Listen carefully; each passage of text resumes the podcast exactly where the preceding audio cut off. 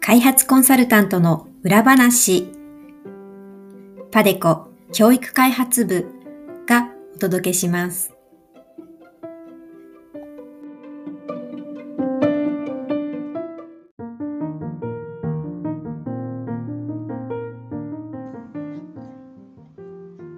皆さんこんにちは。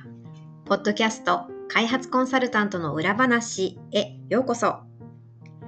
この番組は株式会社パデコ教育開発部より国際協力の現場で活躍する開発コンサルタントのお仕事にまつわるエピソードを中心に配信しています。開発コンサルタントの仕事内容や現場の声、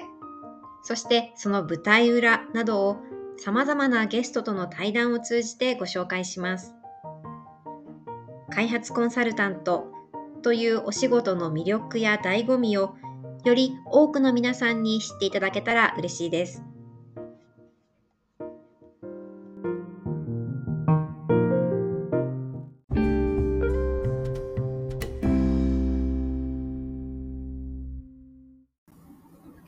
本日のゲストはパデコ教育開発部の中尾智美さんです。今回は中尾さんが開発コンサルタントになるまでにどんな経験を積まれてきたのか、なぜこの業界に入りたいと思ったのか、また前職の経験がどのように生きているのかなどお話を伺いたいと思います。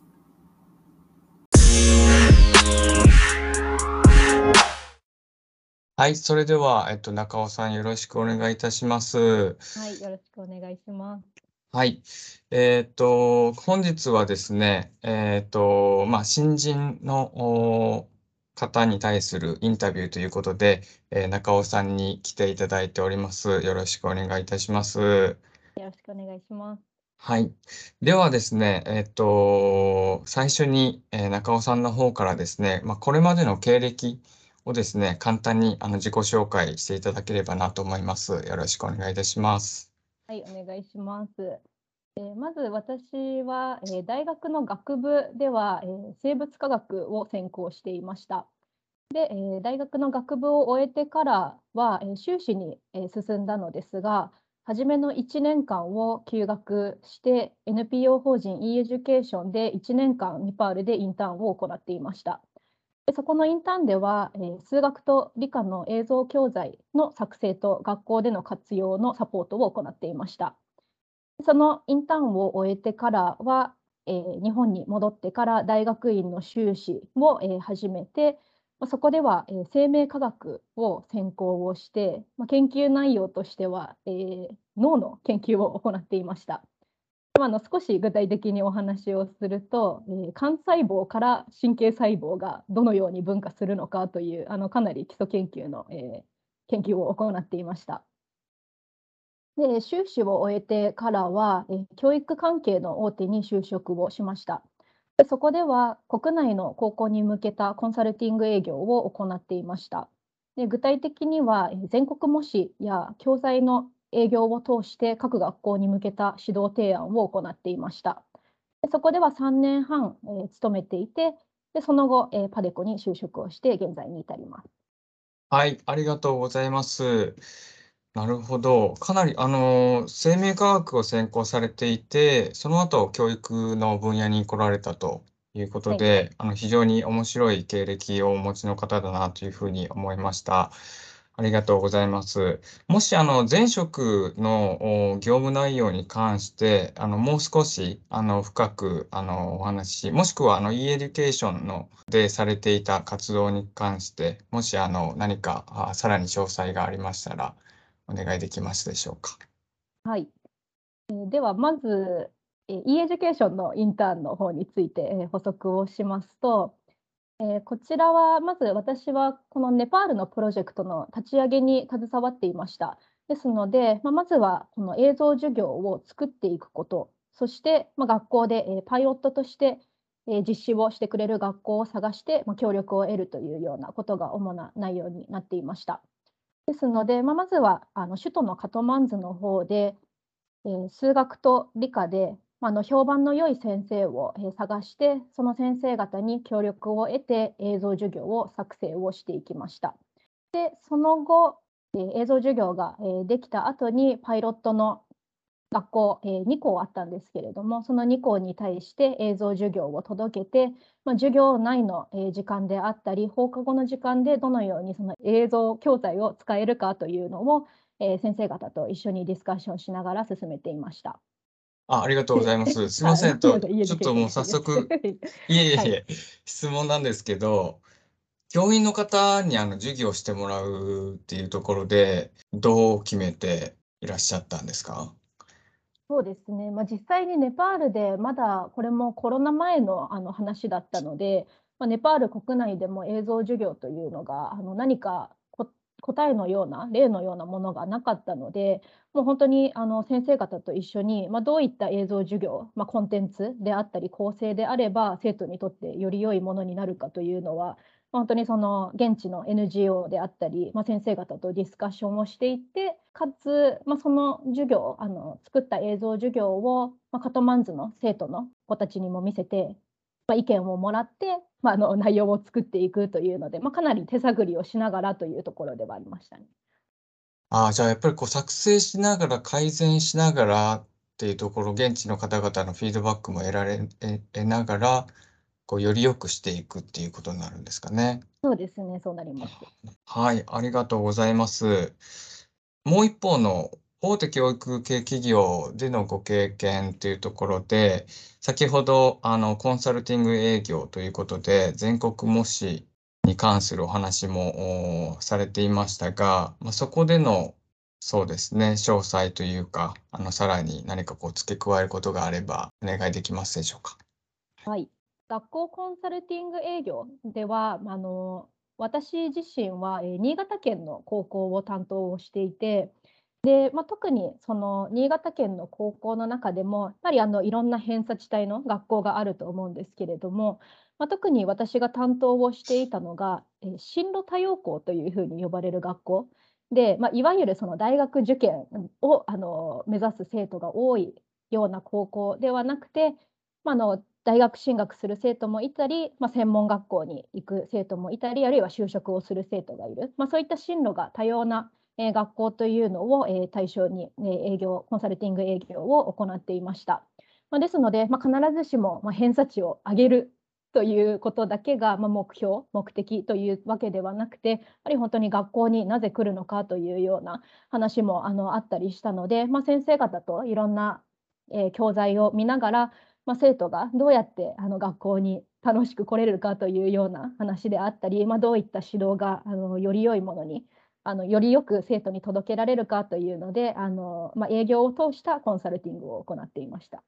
じゃあですね、えっと、次のお話に、えー、まあ、質問に移っていきたいと思うんですけれども、あの開発コンサルですね、になったあ、なろうと思ったきっかけについて、えー、お話しいただけますでしょうか？このきっかけというのがあのある先生との出会いが、えありました。であのその先生というのは、まあ、実はあの私が大学時代にあの所属していた研究室の先輩のお父さんにあたるんですけれども、まあ、この先生というのが、まあ、長年大阪でえー、中学校の理科の先生をされていたのですが、まあ、定年退職後には、まあ、インドネシアであったりマラウィで活動をされていて、ま、初等算数教育において大きな成果を上げられていました。で、えーまあ、その先生と出会ってまあ、途上国の教育の実態であったり、まあ、厳しい中でも生徒の学力を上げることができる指導法があることを知って、まあ、自分も必要な場所でプラスのインパクトを与えられるような仕事をしたいというふうに思ったのがきっかけでした。あそうなんですね。と特定のじゃあ方がいらっしゃって、あじゃあその先輩のお父さんとお話しされる機会が結構あったっていうことなんですかね、そこに。そうですね。まあ、あの一日一日の出会いで世界が変わったというような 感じです。へえ、あ、そうなんですか。じゃあその先生からいろんな話をその日に聞いて、まあ、そういったあの場所で仕事をしてみたいなというふうに思いました。そうなんですね。じゃあそこでのこう出会いが、あの一つかなりこう、中尾さんの中で大きなインパクトが残って、で、後の選択にこう、徐々に徐々にこう、そっちに、なんていうんですかね、あの、そういうことがしたいなっていう思いが、こう、どんどん募ってくるきっかけとなったということなんですね。そうですね。なので、あ、ちょっと補足をすると、はい。私が大学の時に、まあ、生物科学を、えーで生物科学で研究をしていて、まあ、のそこであの先輩のお父さんに出会ってというので、まあ、その時にはもうずっと研究の道であの進んでいこうというふうに思ってたんですけど、まあ、そういったあの先生のお話を聞いて、まあ、自分はやっぱりそのま、途上国の状況っていうのをまだ全然あの知らなかったので、ま、まだ今学生としてできることって何かないだろうかっていうのを考えた時に、まあ、の e エデュケーションというのが一つの選択肢として、ま、あの学生としてあのインターンであの海外に行くっていうようなインターンの内容だったので、まあ、そこで今あの学生としてできることっていうのであのインターンに手を挙げてネパールに実際に行ったということになります。あなるほど。では、その先生との出会いから、e エデュケーションへの参加につながっていったということなんですね。はい。ありがとうございます。ではですね、えっと、まあ、そういったあの e エデュケーション、えーだったりとか、えっと、大手教育系企業のおこうご経験をされてきて、今のあの仕事内容の中でこうい生かされていること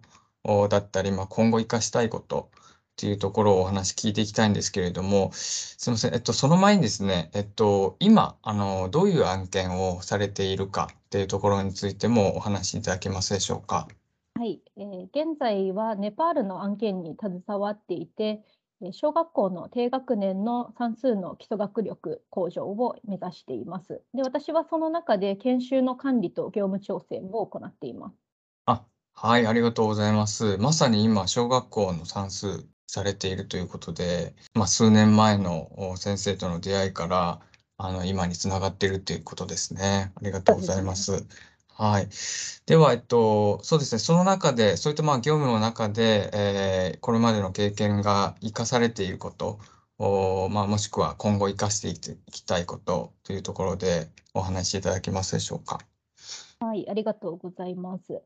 やっぱり e エデュケーションはあの、まあ、同じくあのネパールであったり、まあ、の算数教育っていうところで、まあ、の内容としても、まあ、すごく活かせる部分があるというのは一つあるんですけれども、まあ、もう一つあの大手の教育企業の方でというところで、まあ、もうここ自分が行っていたのが、まあ、営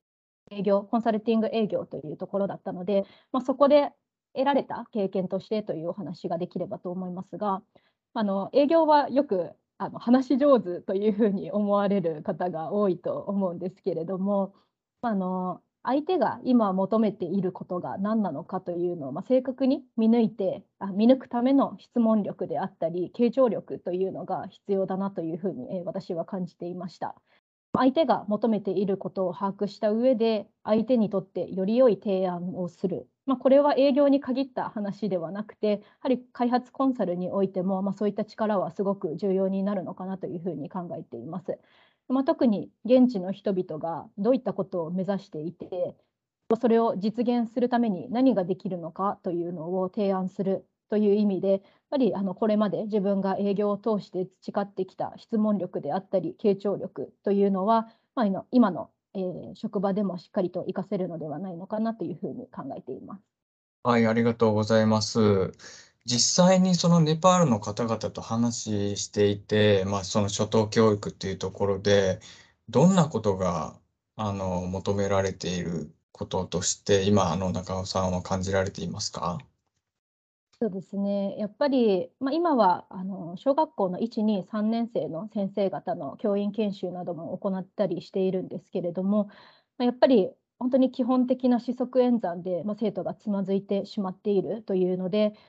やはりあの小学校の2年生、3年生になってくると、まあ、どんどんついてこれない生徒が増えてしまうけれども、まあ、教科書を進めなければいけないという葛藤を先生方はあのお持ちなので、やっぱり本当にその1年生の、段階で、まあ、そういったあの基本的な四則演算ができるようになるというのは、あのすごく重要なんじゃないかなというふうに思います。まあ、なので、まあ、そこの部分で、まあ、今のプロジェクトを通してあの指導書であったり、まあ、教科書の改訂を行っていますがそういったところであの生徒が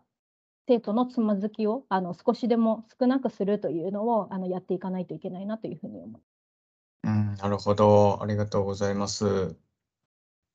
じゃあ、えっと、そうですね、様々なあのご経験を持って、で、あの、この業界に入られたということになると思うんですけれども、その開発コンサルになろうと思ったきっかけですね。あの、先ほど、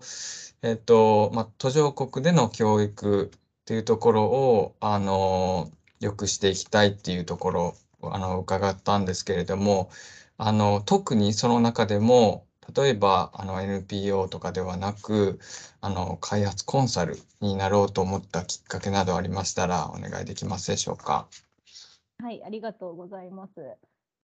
まず少し、えー、日本でのあの先ほどの大手企業のところからの話になるんですけれども、まあ、そこでは学校コンサルティング営業というのであの、まあ、実際に日本で就職する前にもやはり自分の中ではあの途上国で教育に携わりたいという気持ちがあったんですけれども、まあ、ただやっぱり私はあの教育というのを、まあ、一生徒の立場でしかあの経験がしたことがなかったので、ま、ずはやっぱり自分があの教育についての知識を身につけることが重要だというふうに思いました。で特に、ま、日本の教育というところでも、ま、知識はがまだまだ足りていなかったので、まあ、初めに、えー、日本の、えー、教育について、まあ、知識を身につけるために、えー、国内の、え、教育関係の企業に就職をしました。で、まあ、そこから就職してから1年後に、まあ、コロナが始まってしまって、まあ、しばらくは海外に行けない状況が続いていたんですけれども、え教育系の企業で、まあ、3年が経ってからコロナが落ち着いてきて、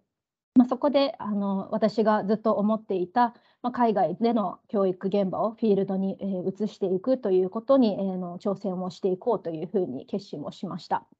でそこで、まあ、なぜ、えー、開発コンサルだったのかという質問に戻りますが私はあのこれまであの NPO であの教育に携わってというような経験があったのですがやっ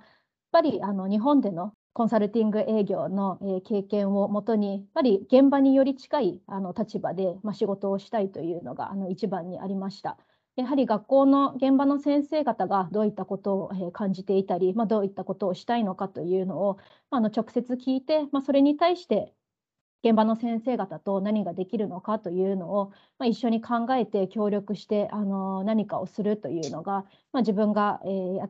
やっていきたい仕事のスタンスの一つでもあったので、まあ、そういったことができるのはこの開発コンサルがあの一番かなというふうに思い、えー、パデコに入社しました。はい、ありがとうございます。なるほど。じゃあ、その国内の教育系の企業に入られたのも、いずれ、あの、途上国の方で、あの、教育、あの、を良くしていく仕事をされたいということがあって、それに対する、まあ、経験を積むという意味で、国内の教育のお仕事をされていた、まあ、そこを選択されたっていうことなんですね。はい、そうなります。なるほど。で、まあ、特にコンサルタントになろうと思ったのは、やっぱりこう現場とのあの関わりを持ちつつ、そこの改善を目指していくっていうことがされたいということだったんですね。はい、はい、ありがとうございます。はい。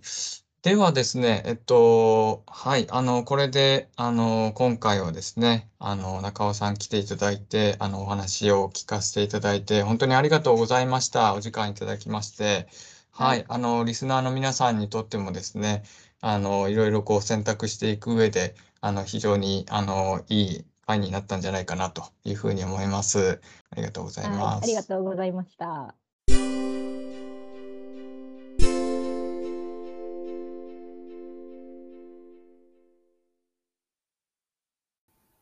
次は、パデコ教育開発部からのお知らせコーナーです。また、この番組では皆さんからのコメントやリクエストも募集しています。番組で扱ってほしいテーマ、質問、ご意見、ご感想などありましたら、Facebook、Twitter、YouTube にぜひぜひお寄せください。なお、パデコ教育開発部のウェブページは、アルファベットで padeco.education でアクセスしていただくことができます。また、この番組のプロフィールページに Facebook、Twitter、YouTube へのリンクも載せていますので、そちらもぜひチェックしてみてください。中尾さん、お話いただきありがとうございました。大学院では生命科学分野で脳の研究をされていた中尾さんが、開発業界を目指すきっかけとなった方との出会いや、前職で培った現場の声を聞く力が現在の業務にも生かされている点など、お話を聞くことができました。今回は開発コンサルタントになるための経歴というテーマでお届けいたしました。パデコ教育開発部が送る開発コンサルタントの裏話でした。次回もお楽しみに。